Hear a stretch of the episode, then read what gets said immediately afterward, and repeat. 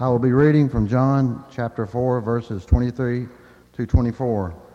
In your Pew Bibles, the reading is found on page 941. I will be reading from the King James Version. John 4, 23 to 24.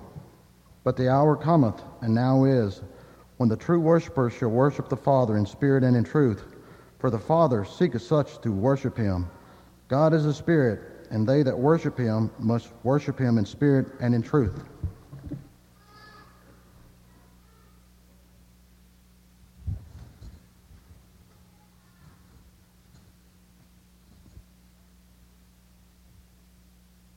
Good morning. It is good to see each of you. If you're visiting with us again, we welcome you. It is great to have you here this morning. You being here is encouragement to us, and we hope that we can be an encouragement to you also. You know, as we think about good health this morning, wouldn't you like to have a doctor that you could ask a question like this? I've heard that cardiovascular exercise can prolong life. Is this true? And the doctor would answer, your heart's only good for so many beats, and that's it. Don't waste them on exercise. Everything wears out eventually. Speeding up your heart will not make you live longer. That's like saying you can extend the life of your car by driving faster. You want to live longer? Take a nap. Or what about this one? Should I cut down on meat and eat more fruits and vegetables? You must grasp this concept. What does a cow eat? Hay and corn. And what are these? Vegetables. So, steak is nothing more than an efficient mechanism of delivering vegetables to your system. You need grain, eat a chicken. Beef is a good source of field grasses, green leaves, and etc. And the questions go on and ask questions about is fried foods bad? And then the answer is remember, it's fried in vegetable oil. If it's saturated in vegetables, how can it be bad for you? And then it asks about chocolate and, and says, You're not getting this. Keep in mind, vegetables are good, and chocolate comes from the cocoa bean and so therefore it has to be good for you. What would you think if you went to a doctor and he was very serious about answers like this? What if he told you exercise is not needed at all and really anything you want to eat, eat it in any amount you want and everything's going to be okay? It wouldn't take long for you and I to figure out. I don't think he really has our best interest of our health at heart. When we think about building a healthy life spiritually, do you have your best interest in mind as it pertains to worship? Worship is vital for you and I to be the spiritual beings that God has designed us to be. And so, therefore, we must take upon ourselves a life of worship. And I want to note that a life of worship. Now, we can live a life of service that prepares us for the time of worship that we all come together. So let's note this. Now, just by a little insight, the text that was so capably read this morning is really one of the greatest texts that we have if we drop back and look at the whole chapter, that about evangelism. Jesus was studying with the Samaritan woman. And as he studied with the Samaritan woman, very quickly it came up about her past. And as we look back in John, the 14th chapter, and verse 16, he said, Call your husband. And she said in 17, I don't have a husband. And in 18, he says, You've said it right because you've had five husbands, and now the one you are with, you're only living with him. He's not your husband. Now, she went from thinking of him of just being a man and a Jewish man to thinking, You must be a prophet. And this authority stood out in her mind. Because even after everything else was said and done, if we were to skip down now to verse 28 and 29, this is the point where she had ran out to the city. And all the things that she remembered, this was the one thing that stood out in her mind. She said, as she went out to the city, Come and see a man who told me all things that ever I did. You see, this is one reason why the Godhead is worthy for us to worship far above man, far above a prophet. We come together to worship God. Well, it is in this context that he has exposed her immorality that she chooses to change the subject. You know, any society, any culture has hot buttons that are issues that immediately, if you want to get the focus off of yourself, you just bring up one of those and immediately the whole focus becomes about this. Well, that's what she is going to do here. The Samaritans that were north of Jerusalem. For ages now, the discussion has been between the two which one was right. The Jews, of course, believed they were right, that they should worship God in Jerusalem. The scriptures would back that up. But the Samaritans also wanted to believe that they were right, and the worship in the Mount Gerizim, that that too would be perfectly acceptable and appropriate. And so when we look in verse 19, 20, 21, 22, those are the verses there where she decides to change the subject. Well, since you're sounding like a very intelligent prophet, where do you think we ought to worship? And this brings us to the text that was just read this morning. Notice, the Lord did not place an emphasis upon the Jews or upon the Samaritans. The Lord placed the emphasis upon the fact that true worshipers will worship the Father in spirit and in truth. But as we see this passage again that was read, I want you to notice the words that are underlined there and notice the emphasis on the worshiper themselves. But the hour is coming and now is when the true worshipers will worship the Father in spirit and in truth, for the Father is seeking such. Now, who are the people he's seeking? He's seeking true worshipers. He's seeking such to worship him. God is a spirit, and those who are the those those true worshipers who worship him must worship in spirit and in truth. Definitely, this is a passage about what our worship ought to be. I do not want to take away from that. It is very appropriate and needed for us to study what is it to worship God in spirit and in truth. Truth is the authority, it's the standard by which we find how we are to worship God. John 17 and 17 tells us that that truth is in the Word of God. But today I want us to back up and to look from this text in the way that it's written here, where he says, Let me tell you about the true worshiper. It matters who we are, it matters what we bring into worship, it matters what we've done last night. It matters what we've done over the weekend. It matters how we lived our life this week. I can't live like a heathen and come in and worship like a saint on Sunday. God is looking for true worshipers.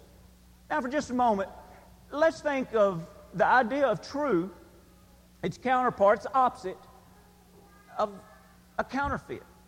Now, as, as we look at the picture here, uh, I know the text is real small and it's not there for, for your benefit per se. Notice the, if, if you can make out the pictures there. You know, a $5 bill. There have been so many counterfeit uh, items, uh, especially that of our money. And of course, it's easy to recognize why that would be uh, tempting to counterfeit because of its worth. Counterfeit experts say that if you want to identify a false or a counterfeit $5 bill, you look at the portrait. The portrait blends into the background. On a real $5 bill, it almost looks dimensional. It's very different from the background. Or the borders on the edges, the, what I would call the right and left edges of a $5 bill. If you look very closely, there are fine lines and they're all clean and unbroken. But yet, those that counterfeit them have a very difficult time counterfeiting those fine lines so that they're unbroken. Or also, if you were to look at the paper, the paper of a genuine $5 bill has fibers, red and blue, embedded into the paper. It's almost impossible for counterfeiters to counterfeit that. And so, therefore, they'll try schemes of printing dots that look like lines or look like fibers that would be red or blue, but they're not fibers that are embedded into the paper. Now, at a glance, now please get this for spiritual purposes at a glance, wouldn't it be easy to believe that if someone was good at counterfeiting a $5 bill, at a glance, wouldn't it be easy to believe that it was the real thing? But if it's not, it has no worth. But at a glance, it could seem like the real thing. Now, I'm not suggesting that you and I need to start scoping the auditorium here and try to figure out are you a true worshiper or are you a counterfeit worshiper? The Lord would call them, instead of calling them counterfeits, in Matthew 15 chapter, He would call them hypocrites. Are you a true worshiper or are you a hypocrite? But you know, I need to scope myself. And I need to look within myself and make sure that I am what God has asked me to be. Am I the true deal? Am I genuine and real in my relationship with God and how I live my life so that when I bring, and here's a key phrase for this morning's study, when I bring my offering, my sacrifice in to offer worship to God, my worship will be acceptable. When we think, what is the difference in true worship and counterfeit worship? I'd like for you to think of two examples back in the Old Bible. The first example we'll mention is Genesis, the fourth chapter. In Genesis, the fourth chapter, we have two brothers that both brought worship. If you and I stood by on the sidelines and we could watch Cain and Abel offer their offerings, I just wonder how many of us would have immediately said, Oh, oh, did you see that? Cain just messed up. He offered an offering that God is not going to accept. I don't know. I don't know if that would have been obvious to us, but it was obvious to God. It was so obvious to God that he came down and told Cain not only did he not accept his worship, see, he did offer something. He did offer something. But God said, is a counterfeit. I don't accept your worship, so therefore I don't accept you. But yet, when he spoke of Abel, he said not only did he accept his worship, but he accepted him. And so I realize as we begin the Bible how important true worship is to God, but true worship comes from true worshipers. You see how that goes hand in hand? That's a point that I want us to really drive home this morning and, and study it and believe it and live it. There's no such thing as me personally coming in and offering true worship this morning to God, and yet I'm not a true worshiper. The two must go hand in hand. I have to live the life to be able to give the offering to God when it comes time to give that offering. Now, as we go over to Genesis, the 22nd chapter, another example is not only that the sacrifice had to be acceptable to God, in other words, that's the standard. It has to be acceptable to God if it's to be true, uh, if the person is to be a true worshiper, but also we have to be willing to sacrifice. You know, one of the stories that I tell you, it puts, it puts a lump, a huge fist in our throat when we really study it and picture it and try to identify with Abraham. He would wait for a hundred years for this son, the only son of he and Sarah's. And finally, through this son is the promise going to be fulfilled of the father of a great nation. And God tells him, I want you to go and I want you to offer this son as a sacrifice. What are you willing to give for God? Can you honestly say God is first and foremost in your life?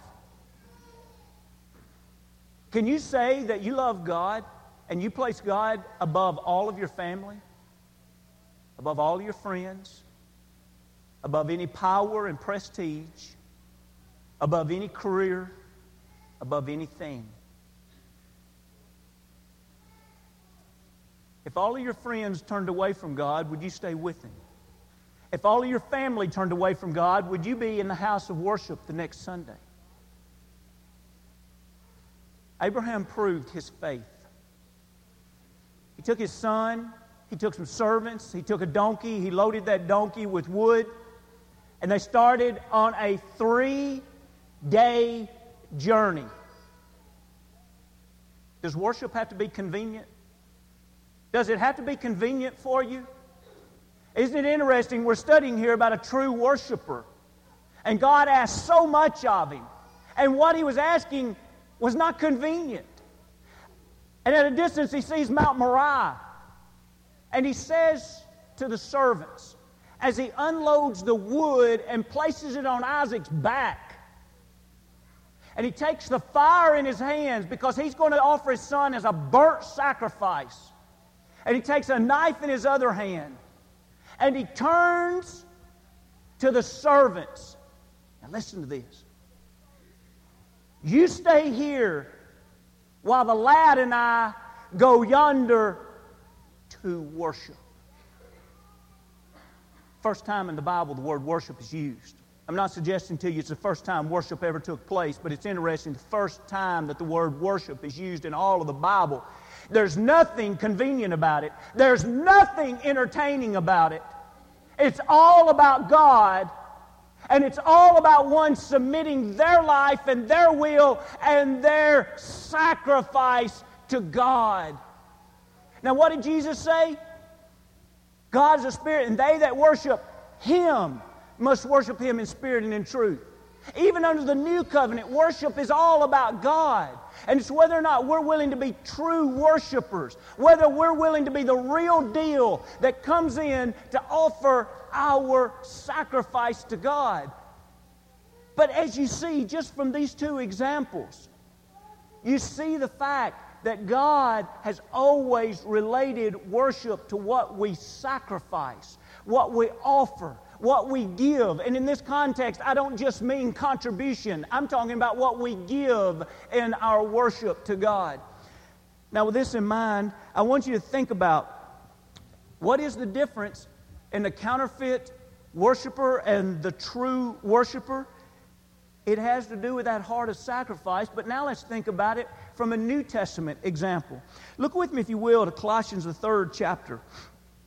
In Colossians, the third chapter, we'll read a verse that is very well known and appreciated among people uh, that worship. When we study about worship in the New Testament, Colossians 3 and 16 is definitely a passage that, that we must uh, look at. We must love it. We must appreciate it. Let the word of God, of Christ, dwell in you richly in all wisdom, teaching and admonishing one another. Now, here's the type of songs that are be sung in psalms and hymns and spiritual songs. And notice this singing with grace, note that word, in your hearts to the Lord. Singing with grace in your hearts to the Lord. Now, wait a minute. Usually, when we study in the Bible about grace, we're studying about the grace that God offers us. And the greatest demonstration of grace that God has ever demonstrated to us is Jesus Christ dying on the cross. So, oftentimes, when we think of the word grace, we immediately think of Jesus dying on the cross. That's true that it can mean that. But I need to realize that the word grace simply means a favorable, liberal, joyous gift. It's the idea of giving something that's wonderful, that's positive. Do you realize in the text we just read, God is asking something of us, and you know what God wants you and I to give Him? He wants you and I to give Him grace. I said, I never thought about giving God grace. Yes, we bestow grace upon God. What does that mean? It means when we sing, we have come into worship this morning. Now, can I say this? We have come into worship this morning. And during the week, we've seen the power of God in our life, and it just, we love God. We've studied God's Word, and we've been filled with the knowledge of God. We have strived to encourage people, whether we're at work or at school. We've strived to live faithful. We've made sacrifices during the week. And now we've come together with a heart that has a gift grace, a gift that we are ready to give to God. Cain, you worship. And Cain would have to say, I did, but I didn't give the right gift. Abel, you worshiped. I did, and God accepted my gift because I gave it by faith, Hebrews the 11th chapter, as God asked in other words. This morning, what kind of gift have we brought to God? Our heart is to already be filled, and let's pause here and define worship. Worship is when we pour out our adoration to God. Imagine with me, if you will, and we don't have time to develop this. We've studied this together in the past, but imagine, if you will, Isaiah the sixth chapter is a beautiful vision that Isaiah saw. And in that vision, he saw the Lord high and lifted up on a throne. The throne had several steps leading up to it. And the train of his robe filled the whole room so that everybody that was in that room was in the presence and touching the robe of God. And there the seraphims were flying about and they were singing praises of holiness to God. And there is where Isaiah realized when he saw the greatness of God, how feeble and how sinful he was, and even that he come from sinful people, and that he cried out for atonement. And it was there that after that was finished, that the Lord said, I need to send someone. And he said, Here I am, Lord, send me. You remember that vision? That's a picture of worship because everything that was taking place in that vision was focused upon Jesus. Listen, we're to live a spiritual life every day of the week, but there are only certain times that the church comes together where the focus 100% is upon Jesus, the Godhead, and we pour out our adoration to God. And during that time, we must shun the thoughts of common things. During that time, we are to take a gift that is in our heart, a gift that already adores God, a gift that longs to give praise to God. And we are simply finding by truth the scriptures, the ways God wants us to transmit that gift from our heart to Him. This morning, when Phil led the prayer, he prayed that we would worship God with all of our heart. That ties in to the New Testament teaching of worship. We've come here to pour out what is already there. We didn't come here to do something that we're not. We didn't come here to participate in something that is beyond us. We've come here because we are children of God that adore God, and we want to use this because He has commanded it as a way for us to let our praise flow. Look at Hebrews, the 13th chapter. Hebrews, the 13th chapter would say the same thing in, in different words. Hebrews, the 13th chapter, and verse 15. Therefore, by Him, let us continually offer the sacrifice of praise. See, there it is. What is worship? It's sacrifice. Well, what do we do? We offer the sacrifice of praise to God. Now, what is that? That is the fruit of our lips, giving thanks to His name. So, here, this definitely could be twofold. It could be talking about singing, that we sing praises to God, and in our songs, we sing in thanksgiving to God. It could also be that of prayer, that we pray praise to God and that we pray in thanksgiving. Notice, if you will,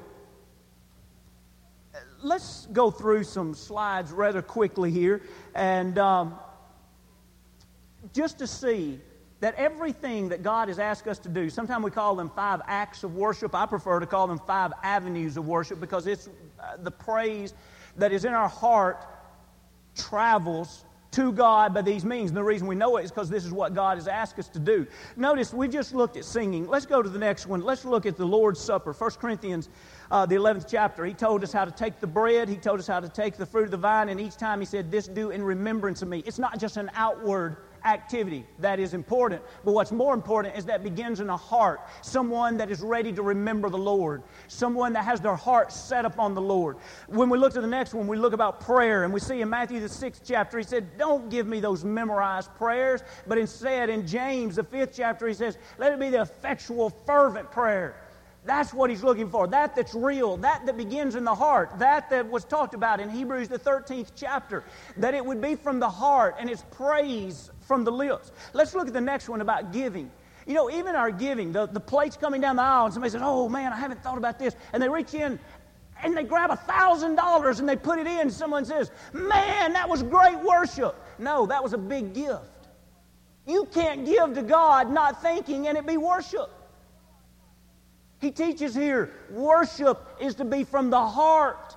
It's to be a plan. It's to be something that we've thought about, something that we're intentional upon doing. Here, he says in 2 Corinthians 9 and 7 So let each one of us, as he purposes in his heart, not grudgingly or of necessity, for God loves a cheerful giver. Now, the very next verse speaks about grace in the sense of it being a positive gift, and God is able to make all grace abound to you, that you always, having all sufficiency in all things, may have abound, abundance for every good work. In other words, God will liberally give to you so that later on you'll have and be able to give liberally to other people. But notice, this gift that we're to give, we're to give it having planned in our heart. It's from the heart. And then finally, in Luke, the eighth chapter, we see a study of God's Word. We, we see that from the parable of the souls, what was the good soul? The good soul wasn't the hard packed soul. The good soul wasn't the, the rocky soul. The good soul wasn't where the thorns were choking out. The good soul was the heart. Notice the word with a noble, good heart. They received the word with a noble and good heart.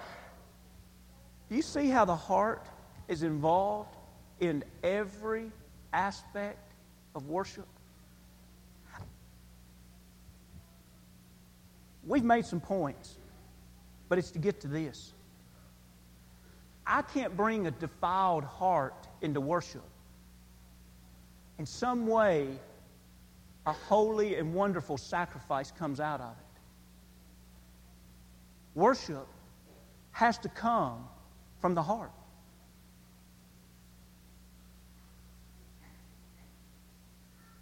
What I've done this weekend matters. What I've said this past week matters. Whether I've lied or gossiped, whether I've forgotten God, all of that matters. Let's look at two passages as we close. Proverbs, the fourth chapter. Proverbs, the fourth chapter. We're beginning at verse 20. My son, give attention to my words. Incline your ears to my sayings. This is Proverbs 4, verse 20. Now we're at 21. Do not let them depart from your eyes. Where do we keep them? We keep them in the midst of your heart, for they are life to those who find them. And now, what are we studying this morning? About health. What are they? They are health to all their flesh. Now, what are we to do? Keep your heart. It means guard. Guard your heart with all diligence, for out of it springs the issues of life. Or it says, put up a, a hedge, put up a guard. Why? Keep your heart pure. That's why. Why? Because everything that's important is going to come out of your heart. And this morning we've learned that one of the most important things that we do is we worship. But we can't defile our heart and be a true worshiper. Now, people have tried it. And we close this morning with a passage out of Matthew 15. Matthew 15, there was a group that they had defiled many things in their life. Because they defiled these things, their heart was not pure.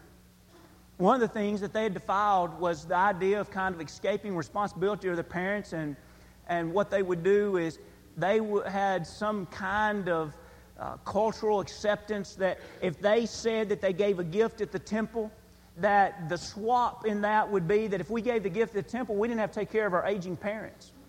And of course, the Ten Commandments wouldn't allow that. They would honor their mother and father. Now, let's think about this for just a minute.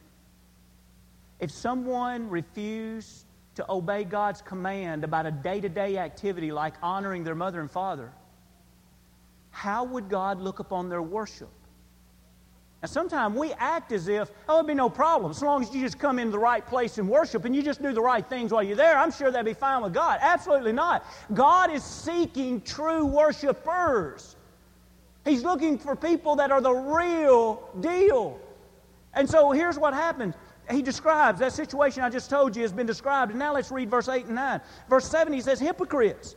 Well, did Isaiah prophesy about you, saying, These people draw near to me with their mouth now, for application today, they've come together and they've sung wonderful songs this morning. They've said prayers this morning. They've talked about and prayed about the Lord's Supper.